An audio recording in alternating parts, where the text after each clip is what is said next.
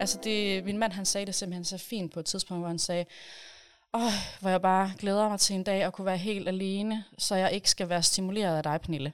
Og man kan sige, det. Nå, okay, tak skal du have. Jeg har du slet ikke lyst til at være sammen med mig, eller hvad? Ej, jeg ved jo godt, hvad han mener, men det er fordi bare det, at jeg er hjemme, også selvom vi sidder og laver ingenting, det stimulerer ham. For hvad nu, hvis hun kunne finde på at sige noget? Hvad nu, hvis jeg skal tage mig af hende? Vil hun et eller andet? Så kører tankerne hele tiden. Bare det, der sidder et andet menneske. Der er måske nogle lyde at forholde sig til. Ja, bare det, suk. trækker vejret lidt. Ja, han, eller ja, han er også autist, din mand. Ja, min mand er også autist. Ja, så vi keder os ikke derhjemme. Vi er alle sammen autister. På kryds og tværs. Velkommen til podcasten Autisme på hjernen. I dag skal vi tale om det, man kalder den sociale profil, eller den skjulte autismeprofil. Nogle kalder den også pigeprofilen, selvom både drenge og piger kan have den her profil. Det er en profil, hvor omverdenen egentlig ikke rigtigt lægger mærke til, at det her menneske er autist. Fordi maskering og tilpasning fylder så meget, og er en særinteresse for det her menneske med autisme.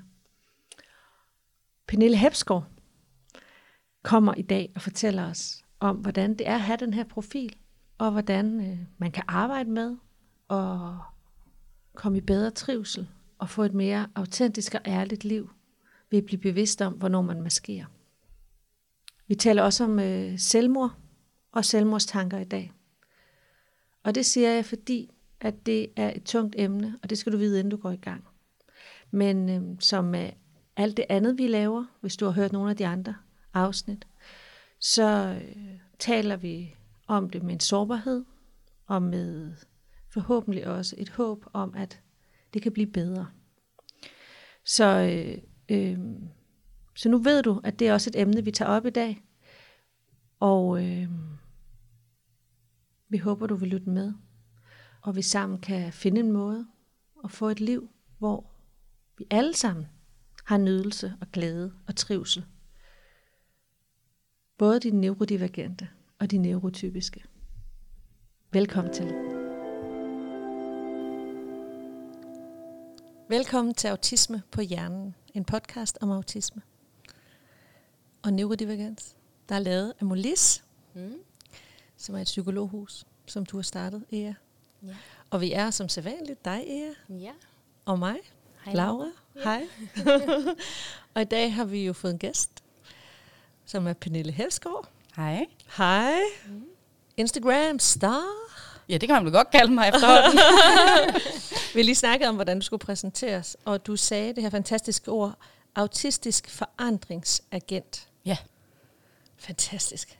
Jamen, det er fordi, at jeg så gerne vil skabe forandring på autismeområdet. Forandring for alle dem, der er autister selv, for deres nærmeste, for fagfolk, øh, hele vejen rundt, måden vi anskuer autisme på. Og det, øh, det er sådan min lille mission, så derfor forandringsagent, ja. Fedt. Mega Ja. fedt. Mm. Hvordan, øh, hvordan går det med dig, ja? Det går godt. Går det Tak. godt? Ja. Ja, hvad sker der for tiden?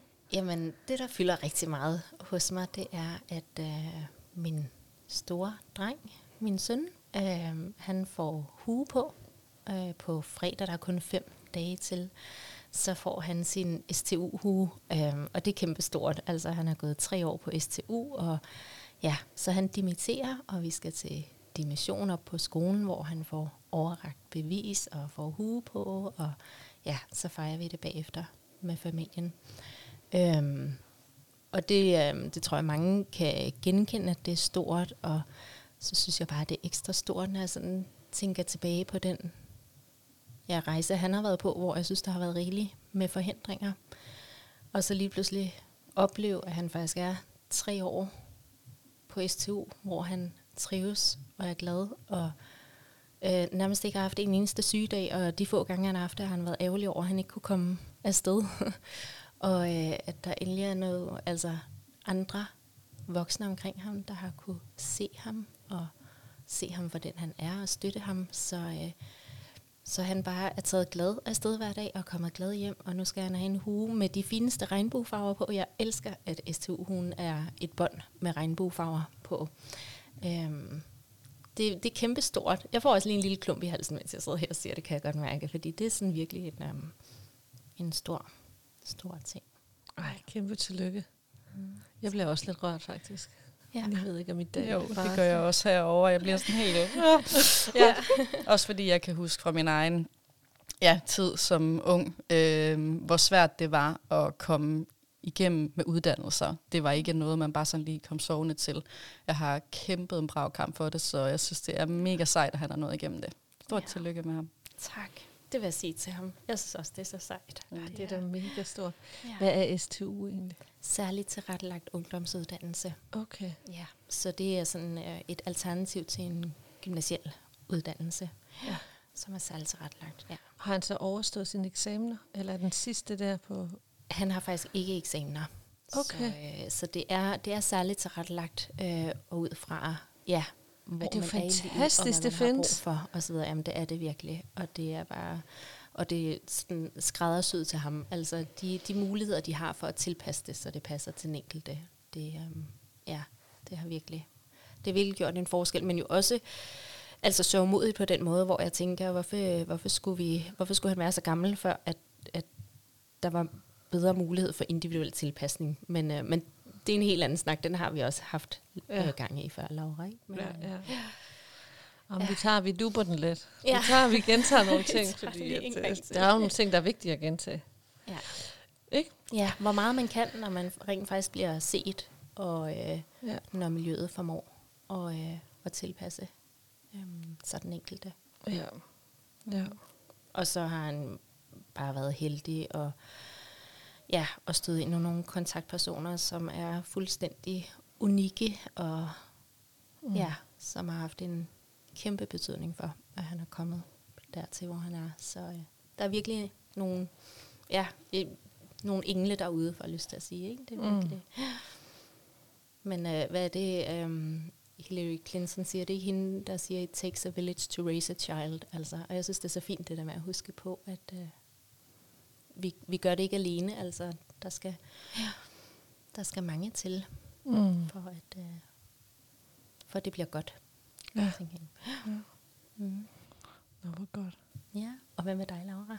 Hvordan har du det?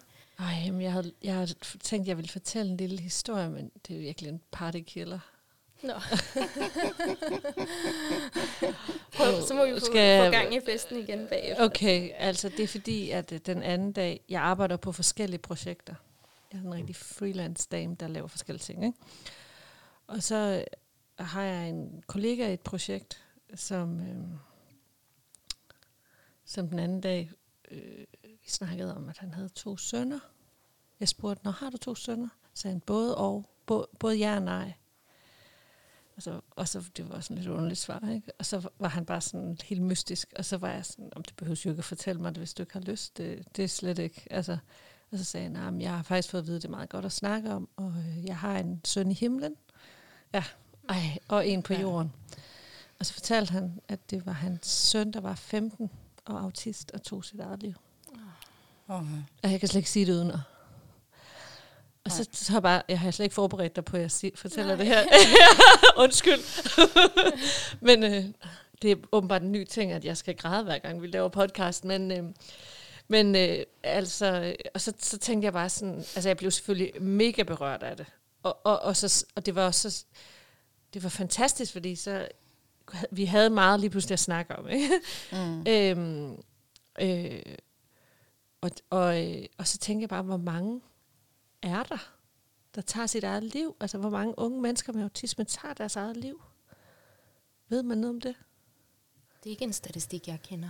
Nej, heller ikke mig. Altså, jeg ved bare, at den er højere, og jeg synes, jeg læste et eller andet sted, at den var endnu højere, når det gælder autistiske kvinder, faktisk. Øhm, men, men den er høj, ja. Øh, højere end gennemsnittet. Ja. Og det samme med depression. Altså, Ja. der er også en Okay. overrepræsentation Ja. af autister. Okay, altså au- mennesker med Autister, der depression. er deprimerede. Ja. ja. Og det er jo Altså, men det var jo ret fantastisk, at han delte det. Det var jo sådan, altså, altså det var virkelig, det tænker jeg ikke er en nem ting at dele, vel? Altså, øhm, men det var også ligesom sådan, jeg tror nærmest, det er mit største frygt, ikke? Altså, Øh, og så sådan, gud, det sker. Det er ikke bare mit hoved, det sker i virkeligheden. Øh, ja, det er ligesom alting handler om autisme for tiden. Ja. Fordi vi laver det her. Jeg tænker, det er alle forældres største frygt. Ja. Og det er jo der, hvor jeg tænker, det især bliver, bliver svært at være forældre, når man oplever, at ens barn har selvmordstanker. Det er jo ja, den største frygt. Det er en meget stor afmagt, ikke? Ja. Altså, Ja. vi er ikke der.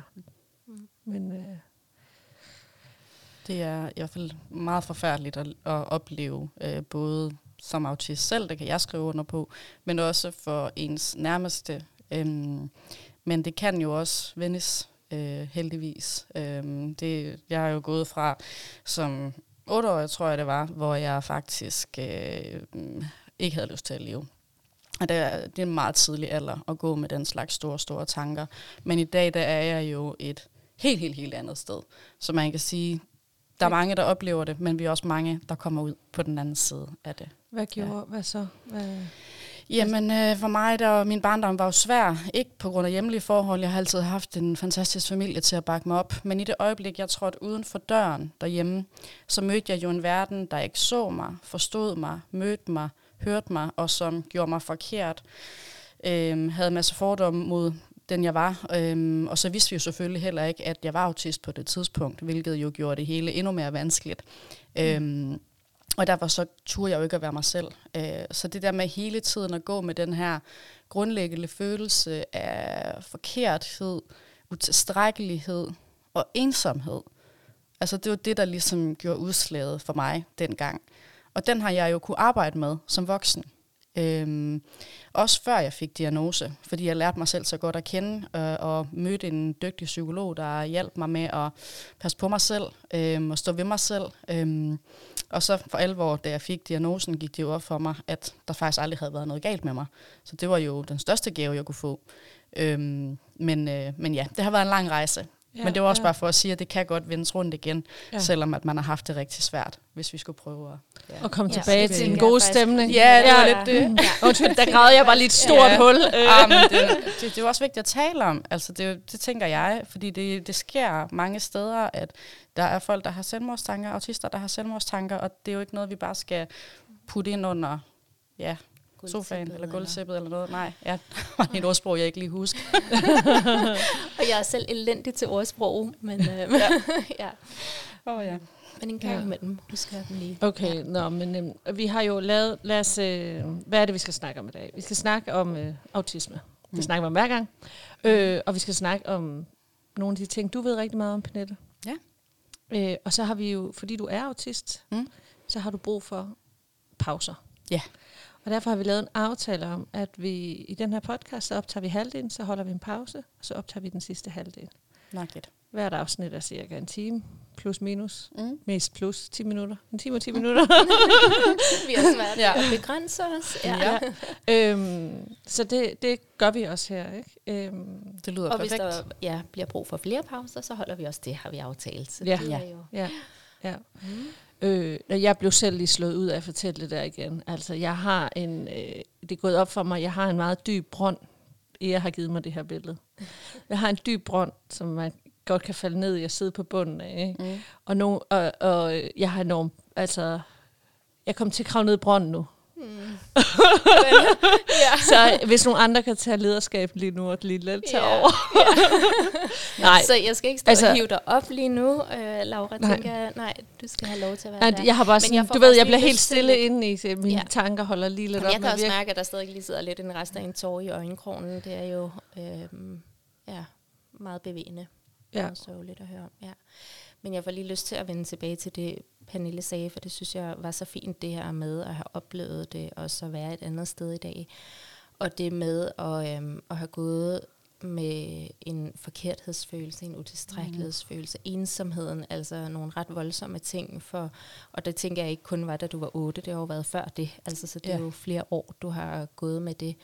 Øhm, og så det, som jeg hører fra så mange, er, at oven i det, for det hører jeg mange fortælle om, mm. at det er det, de har oplevet, før de fik diagnosen, øh, eller før de forstod, hvad det var. Ja. Øh, så oven i jo at skulle overkompensere hele tiden. Ikke? At man hele tiden prøver at passe ind og tilpasse sig, og, ja, og, og overkompensere på den måde, al den energi, man bruger. Og vi ved jo, at, at også at apropos vi lige har snakket om, man har 12 skeer, altså, og hvis man så bruger rigtig mange af de skeer på at, at tilpasse sig og mm. prøve at, at gøre det samme som de andre, eller regne ud, hvad de andre gør, øh, så bruger man rigtig mange skeer på det, og det leder jo også til en energiudmatning, som igen skubber i retning af det depressive, øh, og, og også forstærker forkerthedsfølelsen osv. Ikke? Så, øhm, så det her med, jeg, jeg synes, jeg så sådan et citat, øh, som bliver delt mange steder. Jeg synes bare, det er så fint det her med, at hvorfor vi brug for diagnoser. Jamen,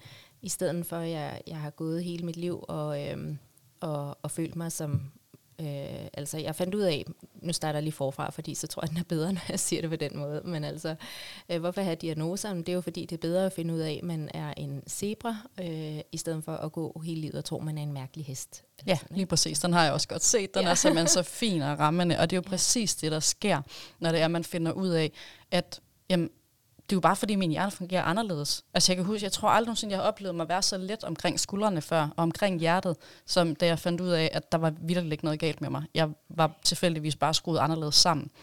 Ja. Øhm, og det gjorde jo, det var meget lettere at komme ud af den her forkerthedsfølelse.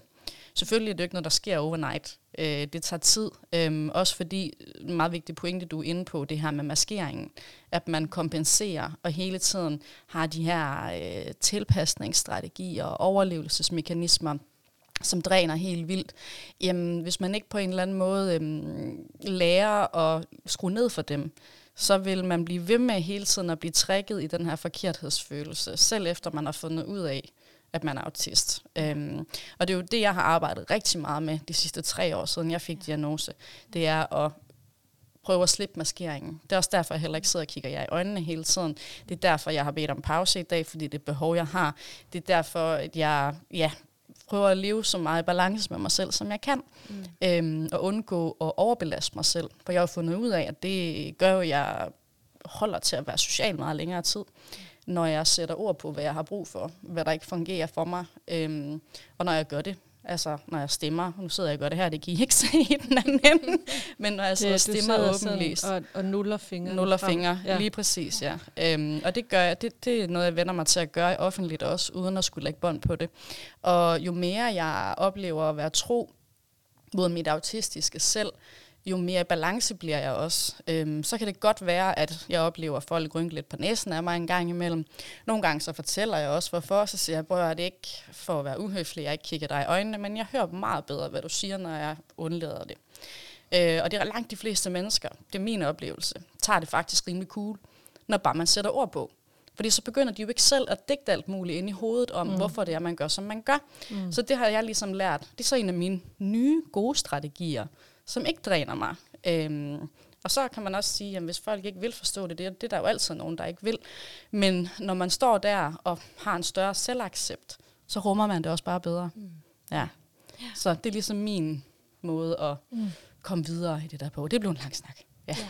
Altså, men, men det, det er virkelig fint lige netop at sige at gå fra tilpasningsstrategier til strategier, der rent faktisk over for en selv er mm. hjælpsomme og hensynsfulde. Um, ja. og, og at det jo ikke kun er at, at blive udredt og få en diagnose, men det jo også er en rejse hen imod at tage det til sig. Altså, ja. og, og, um, og acceptere. Altså, ja, hvad det så betyder for en, ikke? Og, hvad man har. og jeg sad faktisk også lige og tænkte på, fordi jeg kunne godt se, at jeg kiggede meget på dig, Pernille, så jeg håber, du siger til, hvis ja. du også har brug for, at, uh, at vi... Jeg kigger bare væk, hvis det er, ja, det skal du ikke ja, tage personligt. Ja, præcis godt.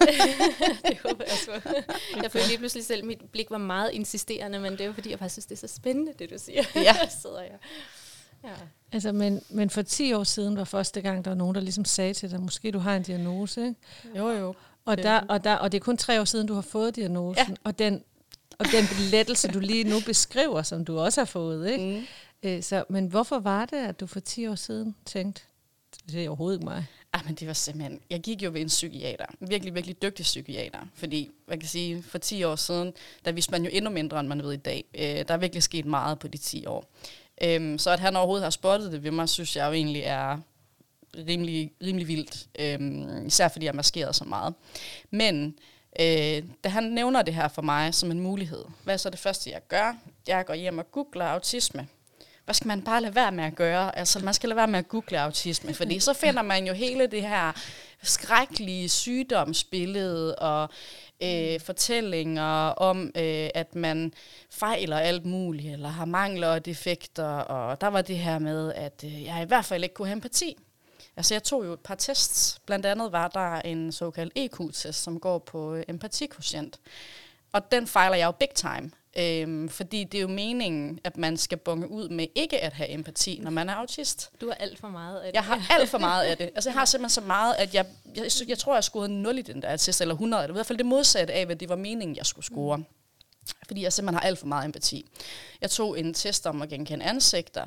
Jamen, jeg kunne genkende alt, øh, hvad det var, folk de følte, øh, den måde, de kiggede på, og jeg kunne se det på, hvordan de havde det bare ved at kigge på dem. Øh, og altså, det, jeg kunne slet ikke genkende det der. Og når jeg skulle tage de der tests, og jeg sådan kiggede det igennem, jamen, jeg er jo ikke interesse, interesserer mig jo ikke for tog. Altså, det er jo sådan et af spørgsmålene, der kørte på det, og øh, så er, det er jo sådan meget tydeligt, at der, det, det, de har kigget efter, har været en mere, hvad hedder det, mandlig eller drengeprofil af en eller anden art, hvor interesserne har været øh, lidt mere snævre, øh, og det har været sådan meget... Øh, jeg synes, det er meget stereotypisk og meget fordomsfuldt, meget af det, som jeg ligesom stødte på, da jeg kiggede efter, hvad autisme det var. Øhm, og så noget af det første, der også kom op ind på Google, det var jo links til den her film Rain Man, som jeg jo elsker og har set en million gange, gjort i hvert fald på det tidspunkt. Øhm, og derfor tænkte jeg, jamen jeg er jo på ingen måde ligesom ham, Rain Man-karakteren. Altså jeg kunne slet ikke forholde mig til det. Så der var så kæmpe stor modstand inde i mig, på grund af alle de her fordomme og al den viden, jeg troede, jeg havde øhm, omkring autisme. Så derfor tænkte jeg, nej, det er ikke mig. Og så droppede jeg faktisk at komme med psykiateren igen. Øhm, så det var, det var simpelthen øh, sådan, jeg, jeg havde ikke engang mod på at høre, hvad det var, han ville fortælle mig omkring det. Øhm, jeg lukkede den der fuldstændig, fordi det var i hvert fald ikke mig. Okay. Ja. Så hvad skete der så for tre år siden, som gjorde, at du var åben over for det? Og man bliver jo klog, ikke? Øhm, jeg tror, jeg læste et eller andet sted, der var en, der fortalte, at øhm, autisme er den eneste diagnose, man får af sine børn. Og det er jo ikke, fordi man får diagnoser af sine børn, det er ikke på den måde, men det er jo bare så fint formuleret, fordi øh, vores øh, ældste fik en autisme-diagnose. Nå, Øhm, og så var jeg sådan lidt, ja, men vi vidste jo, det ikke var mig, for det havde vi jo ligesom kigget på, og du lut, lut, lut. Så det måtte jo komme fra min mand, det var jeg jo sikker på. Så Den kører jeg også vi bare bolden. Ja, så kastede jeg bare bolden videre ikke over på min mand, og det er sådan lidt, og han var sådan, ah, det synes han jo heller ikke rigtigt, og han kunne heller ikke helt genkende mange af de der ting, og vi blev ikke rigtig meget klogere. Øhm, så vil skæbnen det så, at jeg, øhm, efter vi får øh, vores øh, anden søn, desværre bliver rigtig syg øh, fysisk. Øhm, jeg får en voldsom bækkenløsning, lang historie kort, det forsvinder ikke efterfølgende, og jeg lever faktisk med meget store smerter i dag, som nogle gange sætter mig i kørestol, fordi det er så slemt. Nå, øhm, det ender så med, at jeg får, mister mit arbejde, jeg kan ikke passe mit job, når jeg har så mange smerter hele tiden. Øhm, og jeg begynder at få det rigtig, rigtig dårligt mentalt. Fordi det, der sker der, det er, at man tager mine faste rammer fra mig. Man tager min plan fra mig. Jeg var sikker på, at jeg skulle jo bare tilbage på arbejde efter barsel, og jeg blev rask igen, og der er, er hele forudsigeligheden omkring mit liv, mit livsgrundlag, min økonomi, alt blev påvirket. Og vel Øhm, også identitet. jeg, Fuldstændig. som- Også altså- identitet. Jo, jo, fordi jeg havde brugt lang tid på at oparbejde, til trods for de der million forskellige jobs, jeg har haft, fordi jeg aldrig kunne finde ud af at være det samme sted, så jeg lang tid i gang. øhm, så hvad hedder det, havde jeg alligevel fundet et sted, hvor jeg endelig var glad ved at være, fordi jeg havde haft lavet så meget soul-searching arbejde. Der var jo en grund til, at jeg var ved psykiater der 10 år forinden, og det var også, fordi jeg havde haft det rigtig svært. Ikke? Øhm, og så har jeg haft en rigtig god periode på de der 8-10 år, hvor der ingenting havde været. Men så sker alle de her ting her. Min forudsigelighed ryger, mit fundament ryger, og jeg begynder lige så stille at opleve nogle træk ved mig selv, jeg aldrig sådan har sådan tænkt over før. Altså jeg har godt vidst, at jeg altid har stemmet og sådan noget. Og folk har altid sagt, at jeg skulle lade være, fordi det så herrens ud. Ikke? Øhm, og, Skal jeg øhm, lige forklare, hvad stemning er? Jamen det kan vi da godt. Øhm, det er jo selvregulerende adfærd. Øh, det er sådan noget som at dimse, nulle, pille, øh, sutte, gumle, bide, hoppe, danse, jeg kunne blive ved, øhm, som har til formål at hjælpe med at regulere nervesystemet.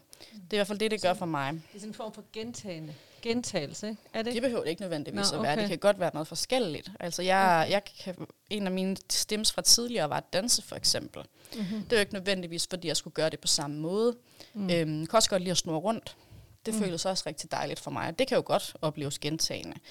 Øhm, men, Men for mig kan det... kropsligt inde i det på en eller anden måde, ikke? Altså, På en eller anden det er måde, noget ja. med at bearbejde mm. nerves, altså følelser og nervesystemet, Ja. for det til at blive reguleret via kroppen. Altså, Ja, lige præcis. Noget. Ja. så, så, så regulerer det på en eller anden måde mit system, når mm. det er, at jeg sidder og nuller og gør ved og sådan nogle ting.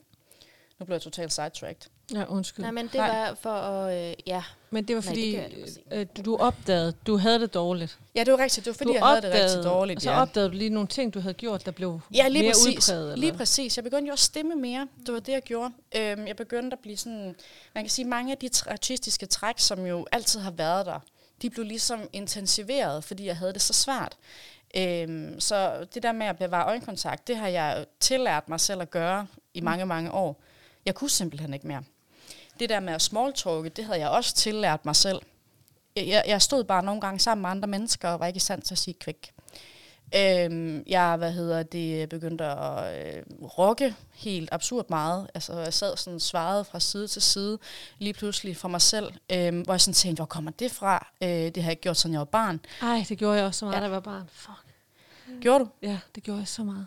Ja, men jeg brugte det rigtig meget som barn. Så som voksen fandt jeg ud af, at hvis jeg tog høretelefoner på, så var der ikke nogen, der tænkte over. Jeg sad og svarede lidt fra side til side, så, så kunne jeg sidde og stemme. musikken. Så ja. lignede det bare, det var til musikken. Ikke? Mm. Øhm, men så forsvandt det lidt i løbet af mine voksne år. Jeg tror, jeg undertrykte det tilpas meget til, at det bare ikke var der mere. Øhm, men det kom igen.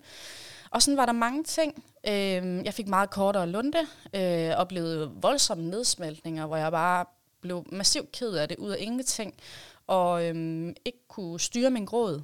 Øhm, det var meget, meget, meget ubehageligt. Øhm, og oplevede de her nedlukninger, hvor jeg bare sad, og alt omkring mig forsvandt. Jeg var ikke i stand til at tale. Jeg var ikke i stand, jeg kunne ikke holde ud og blive rørt ved. Jeg, skulle bare, jeg sad bare, og verden omkring mig var bare væk. Øhm, eller det var som om verden var der, men jeg var væk. Det er meget svært at forklare. Øh, men det hele gik bare i stå. Og sådan var der mange ting, hvor jeg sådan tænkte, det her, det er ikke, hvad kan man sige, noget, noget alle mennesker oplever. Øhm, så hvad, hvad, hvad er det, det, det går ud på, det her? Øh, og så sammen med, at jeg jo ligesom vidste, at vores ældste var autist. Og alle de her træk, jeg begyndte at blive så intense, så tager mig minderne jo meget tilbage til den psykiater, jeg var ved 10 år forinden. For havde han måske i virkeligheden fat i noget dengang, ikke? det kunne jo godt være, at der var et eller andet, han ja, havde styr på. Så mig ned til min læge og sige, øh, jeg vil meget gerne bede om en henvisning til lige nøjagtigt den psykiater. Mm. Fordi jeg tænkte, han så noget, øh, som jeg åbenbart ikke selv har været i stand til at se. Og der opdager jeg jo så også, da jeg sådan, at man er blevet klogere siden de 10, på de 10 år, og finder et, øh, en skrivelse, øh, hvor der står beskrevet, hvordan autisme hos kvinder kan komme til udtryk. Og jeg sidder bare og siger, tjek, tjek, tjek, tjek, tjek. Wow, okay. Øhm, så måske Hvad stod var der, der på den snakket. liste? Jamen det var jo alt, alt lige fra har svært ved at øh, bevare jobs, øh, udfordringer relationelt øh, med parforhold. Det var øh, svært med at færdiggøre uddannelser, og hvorfor det var så svært med alt lige fra gruppearbejde til de mange krav. Det var de her ting med at have nogle interesser, som var hvad kan man sige, ligesom de, altså noget, de fleste andre mennesker vil interessere sig for, men bare mere dybdegående. Altså mange af de her ting her, som på overfladen virker til bare at være sådan standard opførsel.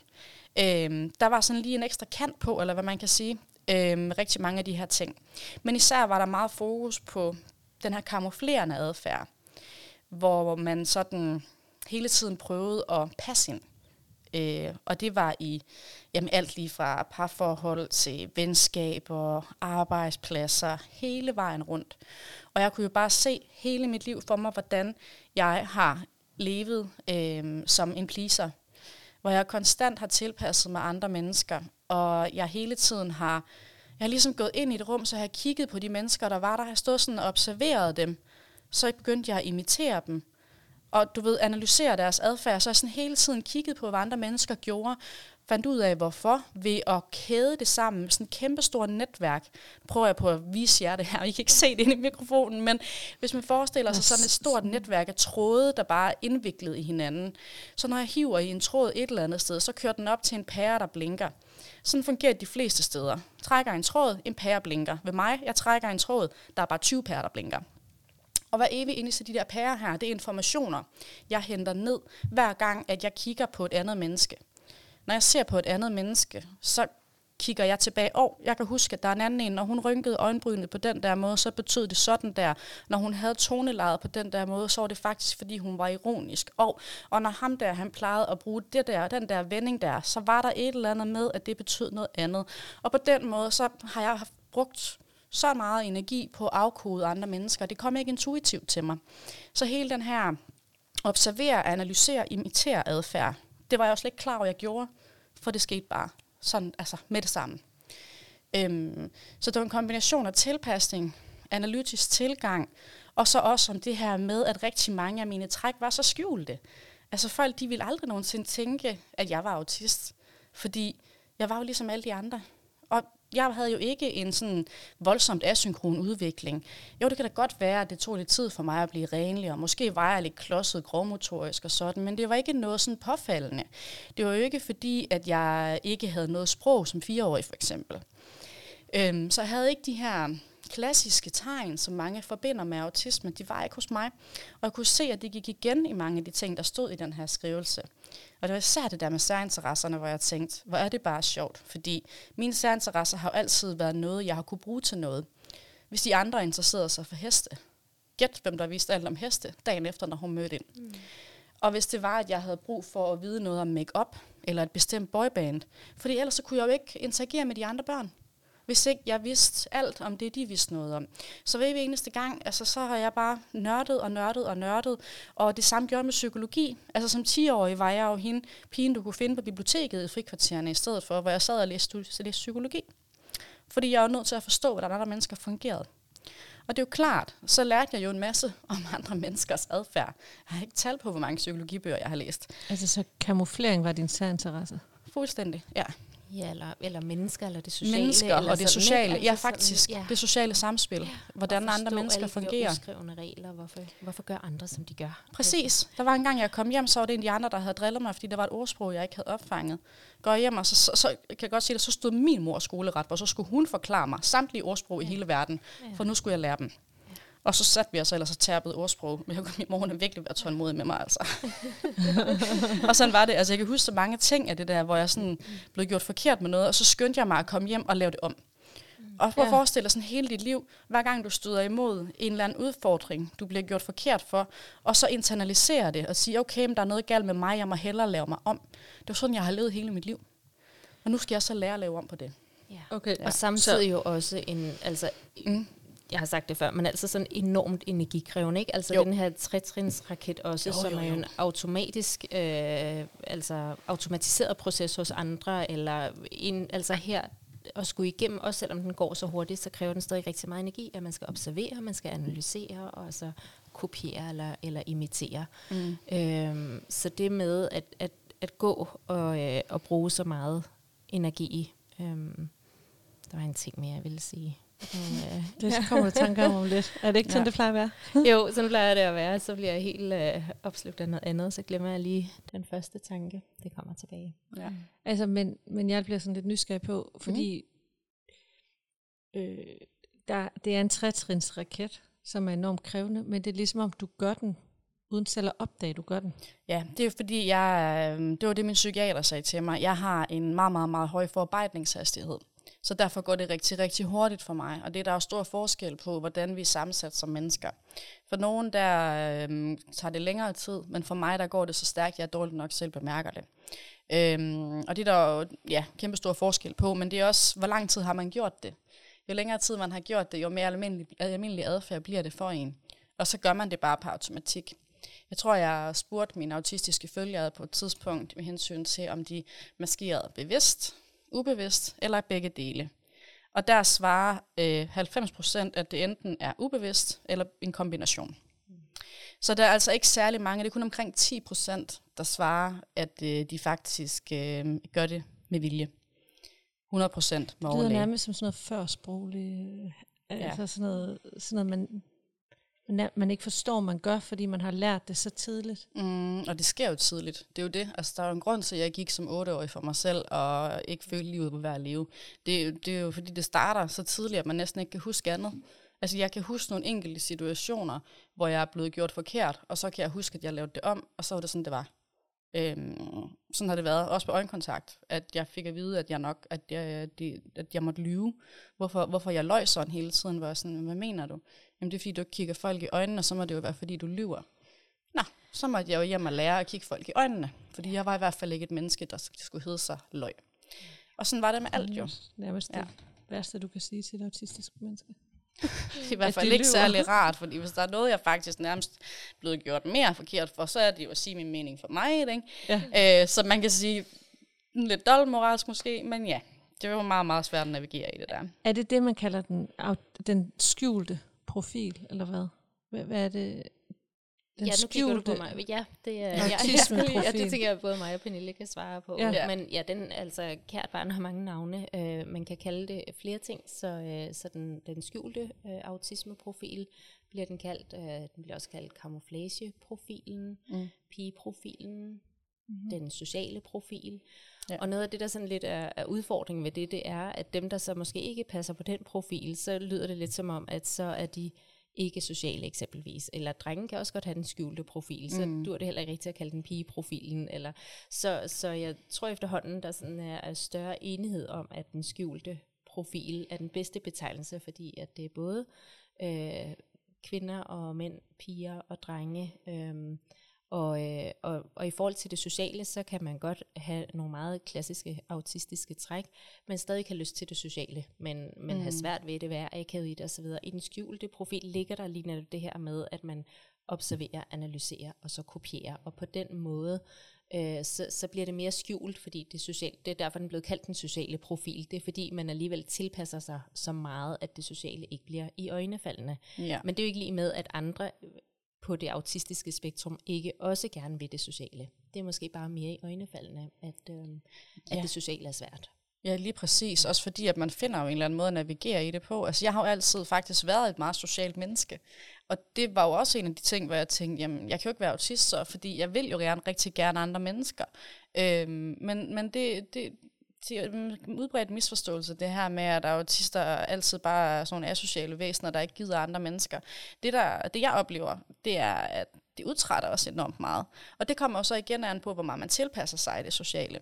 Men til det sociale hører der jo også mange stimuli. Bare det, at et andet menneske er til stede i et lokale, stimulerer. Altså det, min mand han sagde det simpelthen så fint på et tidspunkt, hvor han sagde, Åh, hvor jeg bare glæder mig til en dag at kunne være helt alene, så jeg ikke skal være stimuleret af dig, Pernille. Og man kan sige, Nå, okay, tak skal du have. Jeg har du slet ikke lyst til at være sammen med mig, eller hvad? Ej, jeg ved jo godt, hvad han mener, men det er fordi bare det, at jeg er hjemme, også selvom vi sidder og laver ingenting, det stimulerer ham. For hvad nu, hvis hun kunne finde på at sige noget? Hvad nu, hvis jeg skal tage mig af hende? Vil hun et eller andet? Så kører tankerne hele tiden. Bare det, der sidder et andet menneske, der er måske nogle lyde at forholde sig til. Ja, bare det, Et det suk. trækker vejret lidt. Ja, han- eller er han et også autist, din mand? Ja, min mand er også autist, ja. Så vi keder os ikke derhjemme. Vi er alle sammen autister. På kryds og tværs. Så nej, øhm, men, men ja, altså, så det der med det sociale, og, og det, det stimulerer bare på en anden måde, så derfor bliver vi trætte. Øh, lyde, øh, lys, indtryk, øh, stemmer, stemmeføring, og så alt efter, hvor meget man afkoder, ikke? Øhm, så jeg kan godt forstå, at det bliver kaldt den sociale profil, fordi at mange af de her mig selv inklusiv, er bare mere, og virker mere socialt anlagt. Jeg har også altid haft venner. Altså det var også en af de ting, jeg sådan blev spurgt om, jamen, hvordan kan du være autist, Pernille? Du har jo masser af venner, du har altid været i fast parforhold, øh, du har børn, hvordan kan det overhovedet hænge sammen? Altså min standardsvar plejer jo at sige, jamen autisme det er jo arveligt. Så hvis så der er ligesom nogle autister, der har Der- der skulle må- må jo- have nogle børn, Ja. nogle børn for, at vi stadig Lige præcis. Jeg synes, det er så sjovt, et argument, det der med, at autister ikke kan få børn, og det er arveligt. Men ja, ja, det må folk selv om. Ja. Men i hvert fald, det, det- det passer bare ikke rigtigt på mig, det der. Fordi at jeg vil jo gerne andre mennesker, og jeg hygger mig. Jeg bliver bare enormt træt. Øhm, det er så blevet bedre nu, efter jeg har lært at skrue ned for maskeringen. Jeg kan mærke, at jeg kan rumme mange timers socialisering nu, fordi jeg er mig selv. Mm. Og når jeg tilvælger trygge relationer, når jeg plejer altid at sige, at jeg har sociale præferencer, Øh, fordi jeg kan godt lide, at der ikke er så meget, øh, at det ikke er så støjende øh, miljøet, man er i for eksempel. Omgivelserne kan man jo tilpasse meget, når man socialiserer. Der er forskel på at tage til en koncerter på en café, eller der er på at sidde derhjemme på sofaen og se en film. Der er forskel på kravet til selve socialisering. Hvor meget skal vi tale sammen? Der kan være nogle, øh, et formål med socialisering måske, som jeg kan have gavn af at vide, hvad vi skal. For eksempel i dag, det her det er jo egentlig også en social ting, men jeg ved, hvad det er, vi skal. Øhm, der er styr på det, der er forudsigelighed omkring det, der er nogle rammer, øhm, og, og så videre. Og, og sådan har jeg nogle præferencer i forhold til socialisering, for at jeg kan fungere i det, øhm, og det udtrætter mig. Mm. Så det er sådan på den måde, jeg er udfordret på det sociale, som man siger. Ja. ja. Nu, er der, nu skal vi have pause. Ja. Ja, ja apropos pause. Dejligt. Det var faktisk en god idé. Ja. Meget enig. Og så holdt vi en pause. Og den har jeg selvfølgelig klippet ud, for øh, der er ingen grund til, at du hører vores pause. Du kan jo bare, hvis du har brug for en pause, tryk pause på din podcast og start den igen, når du er klar. Men øh, her fortsætter samtalen efter vores pause. Velkommen tilbage fra pause. Jo, tak. Ja. Tak. Nu snakkede vi faktisk det meste af pausen. Ja, det gjorde vi. Kunne du godt slappe af det? Ja, sådan semi. Det slår mig egentlig først nu sådan rigtigt. Men det er jo, åh ja, det er så svært at forklare, men når jeg snakker om ting, der interesserer mig, så kan det jo nogle gange være svært at stoppe. Ja. øhm, og så kan jeg blive ved i rigtig, rigtig lang tid. Øh, det stimulerer mig ikke på samme måde, fordi det giver mig noget andet, øhm, og fordi at der, øh, jeg ved så meget efterhånden om alt muligt inden for autismeområdet, og jeg vil så gerne dele omkring det. Øhm, så derfor er det også meget forudsigeligt for mig. Fordi det er sådan begrænset, hvad jeg kan blive spurgt om, eller hvad der kan være, som jeg ikke allerede har enten en holdning til, eller ved et eller andet om, eller, eller en indgangsvinkel til. Så nej, det er ikke... Har du et system af emner inde i hovedet? Systememner, hvad mener du? Har du sådan helt inde i, inde i hovedet et system af emner inden for autismeområdet? Øh, jeg ved ikke, om jeg har et system af det. Jeg tror mere, jeg har sådan et øh, bibliotek, der er faldet lidt sammen. Fordi det hele, det sådan hænger sammen på kryds og tværs. Ja. så det er ikke, fordi der er sådan super meget orden i det. Øh, men jeg ved lige nøjagtigt, hvor tingene er. Ja. Ja, giver det mening? Det giver mening. Jeg har, jeg forestillet mig, jeg har skrevet specielt om fødselsdepressioner, og havde mm. sådan to år, hvor jeg ikke kunne beskæftige mig med det. Og for mig, der er det sådan et uh, net. Ja. Og sådan, åh, oh, ej, den der tråd kan også føres derover til. Og, sådan, og det bliver bare tættere og tættere, det der net, jo flere af, af emnerne, der ligesom det er faktisk, ja, da vi, øh, vi har en uddannelse, en efteruddannelse, der hedder autisme specialisering, som forløber over et år. Og da jeg skulle sidde og lave den, så synes jeg faktisk, det var helt vildt svært. Altså, hvor skal man starte? Jeg vidste jo godt alt det, jeg gerne ville igennem, mm. og det er et kæmpe, kæmpe område. Men hvor skal man starte, og hvor skal man slutte? Fordi det der, der kommer hen på 8. modul, det er jo også mega relevant, og det skulle måske allerede Altså, så det der ja. med at udvælge, hvor starter vi henne? Og det er jo også det, jeg synes, jeg hører på kursisterne, sådan, at når de kommer til det der syv gud, ej, det ville vi godt have vidst tidligere, og man tænker sådan, ja, men alt det andet var vi også glade for. Og på, altså, så, så det der med sådan ja. at, øh, at, at bygge til i det der system, men det er jo mega svært, når man har det her kæmpe, kæmpe ja. net, altså hvad skal man, man vælge ud af det?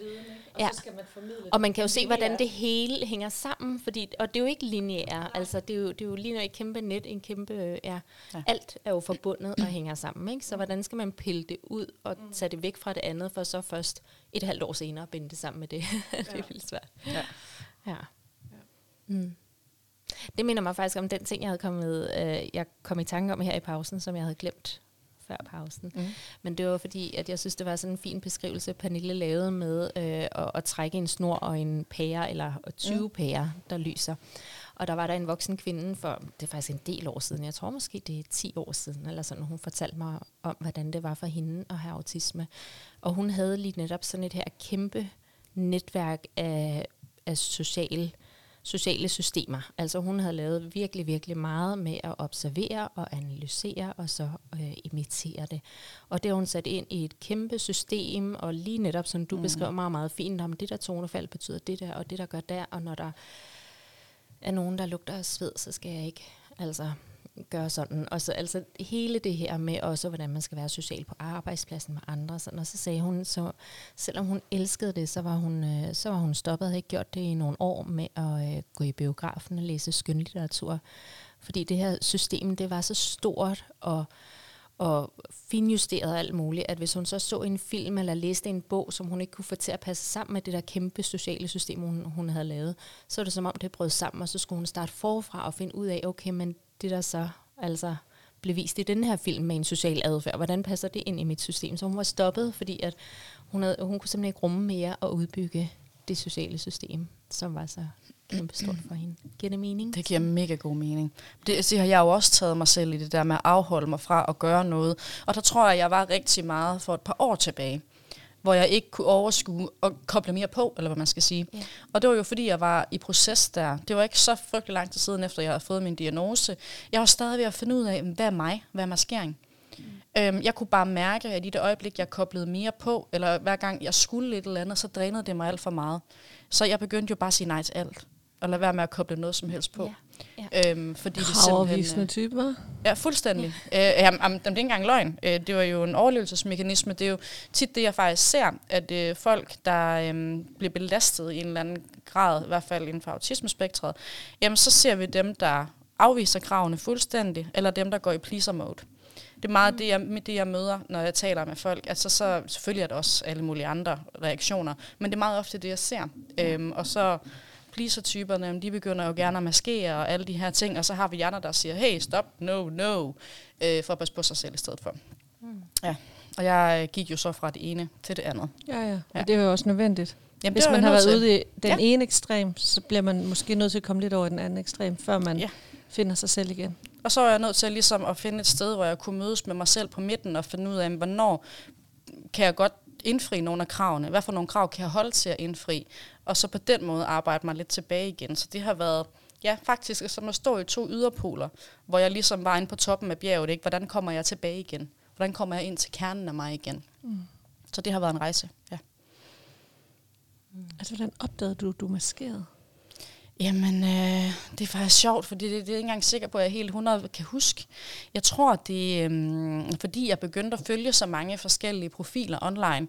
Øh, jeg blev meget nysgerrig på hele det her autismespektrum, og så fordi, at jeg læste en lille smule om det inde hos Autismeforeningen, og der jeg faldt over det her skriv om autistiske kvinder, der stod der omkring den her kamuflerende adfærd. Så tænkte jeg, det, man, det, det, det er bare vildt, fordi der var bare så meget, jeg kunne genkende. Og så oplevede jeg jo så begrebet masking. Og så begyndte jeg ellers at nørde. Og så kunne jeg bare lige pludselig genkende alt, hvad jeg havde haft lavet. Øhm, og derfra og så til lige så stille at finde ud af, jamen det er jo alt muligt. Det er jo i alle mulige henseender, man bruger de her forskellige strategier. Det er jo alt, øh, i alt, hvad jeg gør, når jeg er social. Det er øh, måden, jeg afleder folk på for at de ikke skal finde ud af, at jeg i virkeligheden måske synes, de er voldsomt kedelige. Øhm, hvis det er, at, eller, eller det der med at lade som om, jeg interesserer mig for ting, som jeg faktisk ikke kunne være mere ligeglad med. Øhm, hele tiden. Hvorfor er det og- nødvendigt? Jamen det er nødvendigt, fordi at hvis det er, at jeg kommer til at være for ærlig, hvis jeg kommer til at være for direkte, så bliver jeg set som uhøflig. Mm. Øhm, og hvis jeg, hvis jeg siger min ærlige mening, så øhm, bliver folk som regel meget, meget... Altså sandheden er ille hørt, det er der en grund til, man siger. Øh, lad mig bare sige det sådan. Altså, der er også mange, der beskriver, ja, så bliver de kaldt uhøflige, eller arrogante, ja. eller... Altså, Ja, lige og bliver man så ked af det, eller hvad? Jeg vil da sige nogle gange, så er nogen, jeg arbejder sammen med, siger, at jeg er en elefant i et glashus. Fordi jeg bare siger tingene, som de er. Ja. Og så er jeg sådan, nå, det er fint. Whatever. Ja, men det kan man måske også godt, men hvis man... Altså, og jeg ved jo ikke, om jeg er autist, så jeg prøver bare at spejle. ja, ja, det er ja, slet ja, ikke sikkert, ja, at... Nej, øh, det kommer jo nok an på. For mig har det jo været alt. Ligegyldigt hvad jeg gjorde, så var det jo forkert. Okay. Så når man hele voldsomt. tiden, jamen det er jo det, når man så hele tiden oplever det. Jeg tror, det er det, det er intensiteten af det.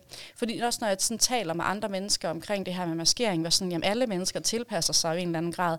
Ja, det gør de. Alle mennesker tilpasser sig i en eller anden grad.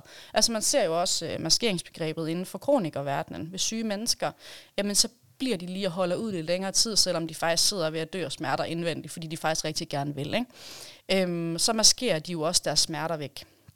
Og sådan er der jo mange situationer, hvor man gør det i. Der er bare den forskel, at det ikke altid går hen og påvirker en så intens, som maskering gør. Maskering, længerevarende maskering, er jo en direkte vej til psykiske sygdomme, autistic burnout, stress osv. Øhm, det var jo en af de medvirkende faktorer til, at jeg gik ned også jo.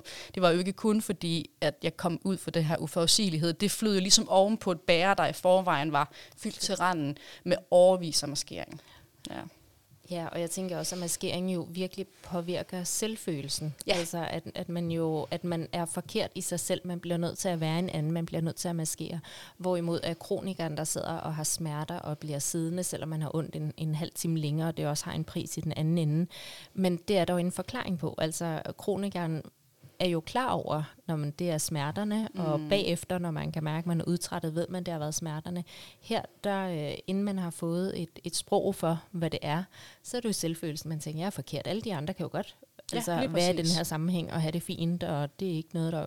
Hvorfor, hvorfor har jeg så mange sociale tømmermænd bagefter? Altså, Ja, nemlig. Det er det der med at opleve, at andre folk kan godt det her. Hvorfor kan jeg ikke? Det, den, den er rigtig, rigtig svær at være i. Ja. Så nu når du er, altså, og, og det er jo så spændende, alt det arbejde, du laver, information, du giver på Instagram, Mm. og, øh, og sammen med Ea, I laver også nogle ting. Mm, øh, Og der hjælper du jo folk Mm. med at blive bevidst om de her ting. Mm. Øhm, men hvordan heler du selv det inde i dig selv? Altså, er det ved at lave det her arbejde, eller hvordan? Hvordan reparerer man? Altså, det er jo aldrig for sent, vel? Nej, nej, jeg er helt enig med dig. Jeg synes jo ikke, det er for sent. Og det er jo også det, jeg prøver at formidle. Jeg har jo også folk, der følger med, som er, hvad hedder det, pensionsalderen. Øhm, 60 plus, ikke også? Øh, som også først opdager autismen hos sig selv der.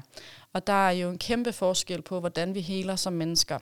Jeg har jo pådraget mig flere sådan små traumer på grund af det, ikke også? Øh, hvor jeg sådan hele tiden skal tænke tilbage i mine mekanismer.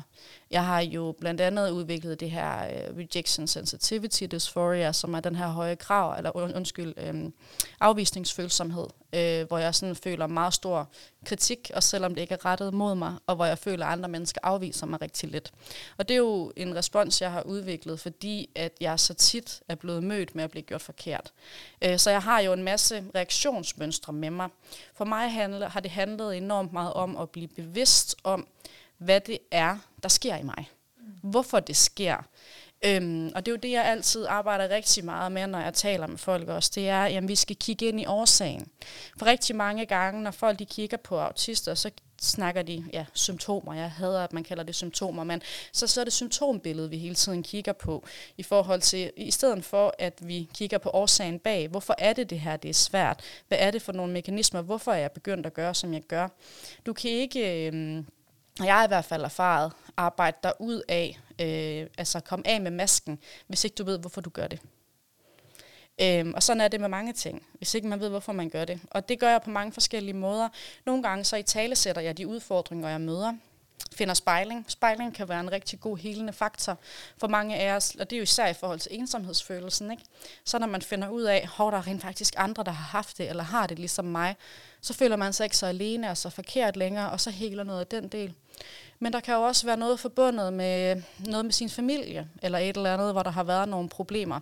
Og så er det nogle helt andre ting, vi skal kigge ind i. Så det kommer an på billedet. Øhm, men jeg vil da sige, at jeg hele dels via at dele mine erfaringer, men også øhm, ved at kigge ind i hvad, hele mit liv. Altså, jeg har været en kæmpe, kæmpe rejse igennem, og jeg er ikke i mål endnu. Altså, jeg har stadigvæk nogle ting, jeg slås med, som dukker op i ny og næ, øhm, og som jeg bliver konfronteret med. Især det her i forhold til kritik, det er virkelig, virkelig svært for mig at arbejde med.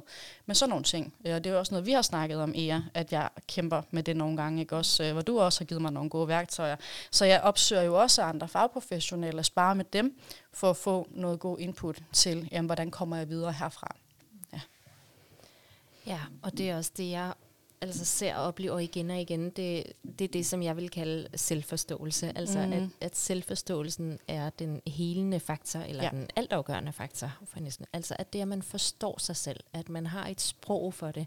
For det er jo også muligheden for både, at man kan jo tage de hensyn, man selv har brug for, men jo også muligheden for, at, at andre kan forstå en. Altså, man bliver i stand til at sætte ord på det, og øh, og både signalere det og i tale sætte det over for andre og så videre. Ikke? Så den her selvforståelse er ligesom hele, hele grundlaget for, at man, kan, at man kan komme i trivsel. Og det er jo der, mm. hvor jeg også synes, at, at neurodivergens eller, eller autisme er så fantastisk, fordi jeg egentlig også oplever, at der er rigtig meget, der sådan, mm, og hvordan skal jeg sige det, men men jeg ser bare det her med, at selvforståelsen gør en forskel så ofte, hvor jeg tænker, at der er noget mere sådan, øhm, jeg ved ikke, om jeg skal kalde det konkret, eller sådan, øh, altså noget lidt mere enkelt i, at når man, når man får de her redskaber, så, så heler det faktisk allerede ja. rigtig meget, hvor jeg synes nogle gange neurotypiske, de kan godt være lidt besværlige med, hvordan, øh, hvordan de skal hele det, ja. øh, hvad der skal til, men Okay, øhm, prøv lige at sætte mere over på det. Jamen, der, der bliver det mere abstrakt, og det bliver mere... Øhm, mm, altså sådan øh, grave og øh, snakke evigheder og sådan. Der, der synes jeg, der er noget mere sådan, øh, altså håndgribeligt med autismen i at, at komme ind og arbejde med selvforståelsen, og, mm. og virkelig øh, opleve at sådan, have sådan motivation til at tage de redskaber til sig og gøre noget, og sådan, så der er noget, øh, jeg ved ikke, om det er de rigtige jamen, ord, jamen, jeg tror, det er, fordi vi er så ja. analytiske, ja. ja. Så jeg tror, når det er, at vi først får noget, der giver mening, ja, det når, det. når, når, når tingene giver mening, jamen det er det, når tingene giver mening for ja. os, og det på en eller anden måde bliver konkretiseret, ja. øhm, så tror jeg, at der er mange af os, der har nemt ved at forstå. Ja, og det er det, jeg elsker. Altså, ja. Jeg synes, det er så fantastisk at, at opleve. Øhm, og så, og så synes jeg jo lige netop, øh, som, som Pernille siger, det her med også at kigge tilbage på barndom og så videre, øh, at, at jeg synes det, at man, øh, man får ord for altså sin, sin neurodivergens, at ligesom et isbjerg, at der er en adfærd, vi ser ovenover mm. overfladen, og så den største del af bjerget er jo alt det, der er skjult, og det er jo der, ja. hvor vi skal gå ind og se på årsagerne og forstå det her. Ja, ikke? nemlig. Og når vi begynder at forstå ind i alt, hvad det så end er, altså sanserne, eller mm. det kan være hvad som helst, der ligger under overfladen, men det er jo både at forstå sig selv, nu og her, og fremadrettet, men det er jo også at få et sæt nye briller til, at forstå sin barndom med, og oplevelser ja. i barndommen, og og, og forældre måske også, og alt muligt. Så det her ja. med også at hele i at få de rigtige briller, altså at synet bliver skabt på en eller anden måde. Ikke? At så, øh, Om det betyder så bare al verden. Og det er jo det, når først man har selvforståelsen, så kommer accepten jo lige så stille ja. efterfølgende. Og så er det der, vi virkelig begynder at snakke healing. Ikke? Ja. Fordi når du, altså en ting er at forstå, hvorfor du har handlet og ageret, som du har gjort hele dit liv, har følt og tænkt og mærket livet, som du har gjort. Det er den ene del af det, men den anden del er også at acceptere det, sådan det er. Øhm, det, det, det er jo også en rejse i sig selv. Og når man så når ud på den rejse, jamen, så er det jo der, vi kan begynde at arbejde med at lære nogle nye strategier. Mm. Så vi kan begynde sådan for alvor at komme hen og leve det gode liv med autisme, hvis du spørger ja. mig. Ja. Det er jo det, jeg har oplevet. Fordi min selvforståelse, som du også siger, den kom jo egentlig ret hurtigt. Fordi det gav mening for mig. Ja. Jamen, det, det var som om, at det der ord autisme, det var det ord, jeg havde manglet ja. i det der kæmpe store puslespil, altså øh, puslespil, ja. jeg havde forsøgt på at lægge ja. hele mit liv. Så, så fandt jeg lige ud af, hvad det var, der manglede. Øhm, og så gav alt mening. Og pludselig kunne jeg se hele billedet. Så skulle jeg også bare lige til at finde ud af, hvordan og hvorledes, at jeg skulle leve mit liv, fordi det anede jeg jo ikke, hvordan det var. Det var et helt andet puslespil.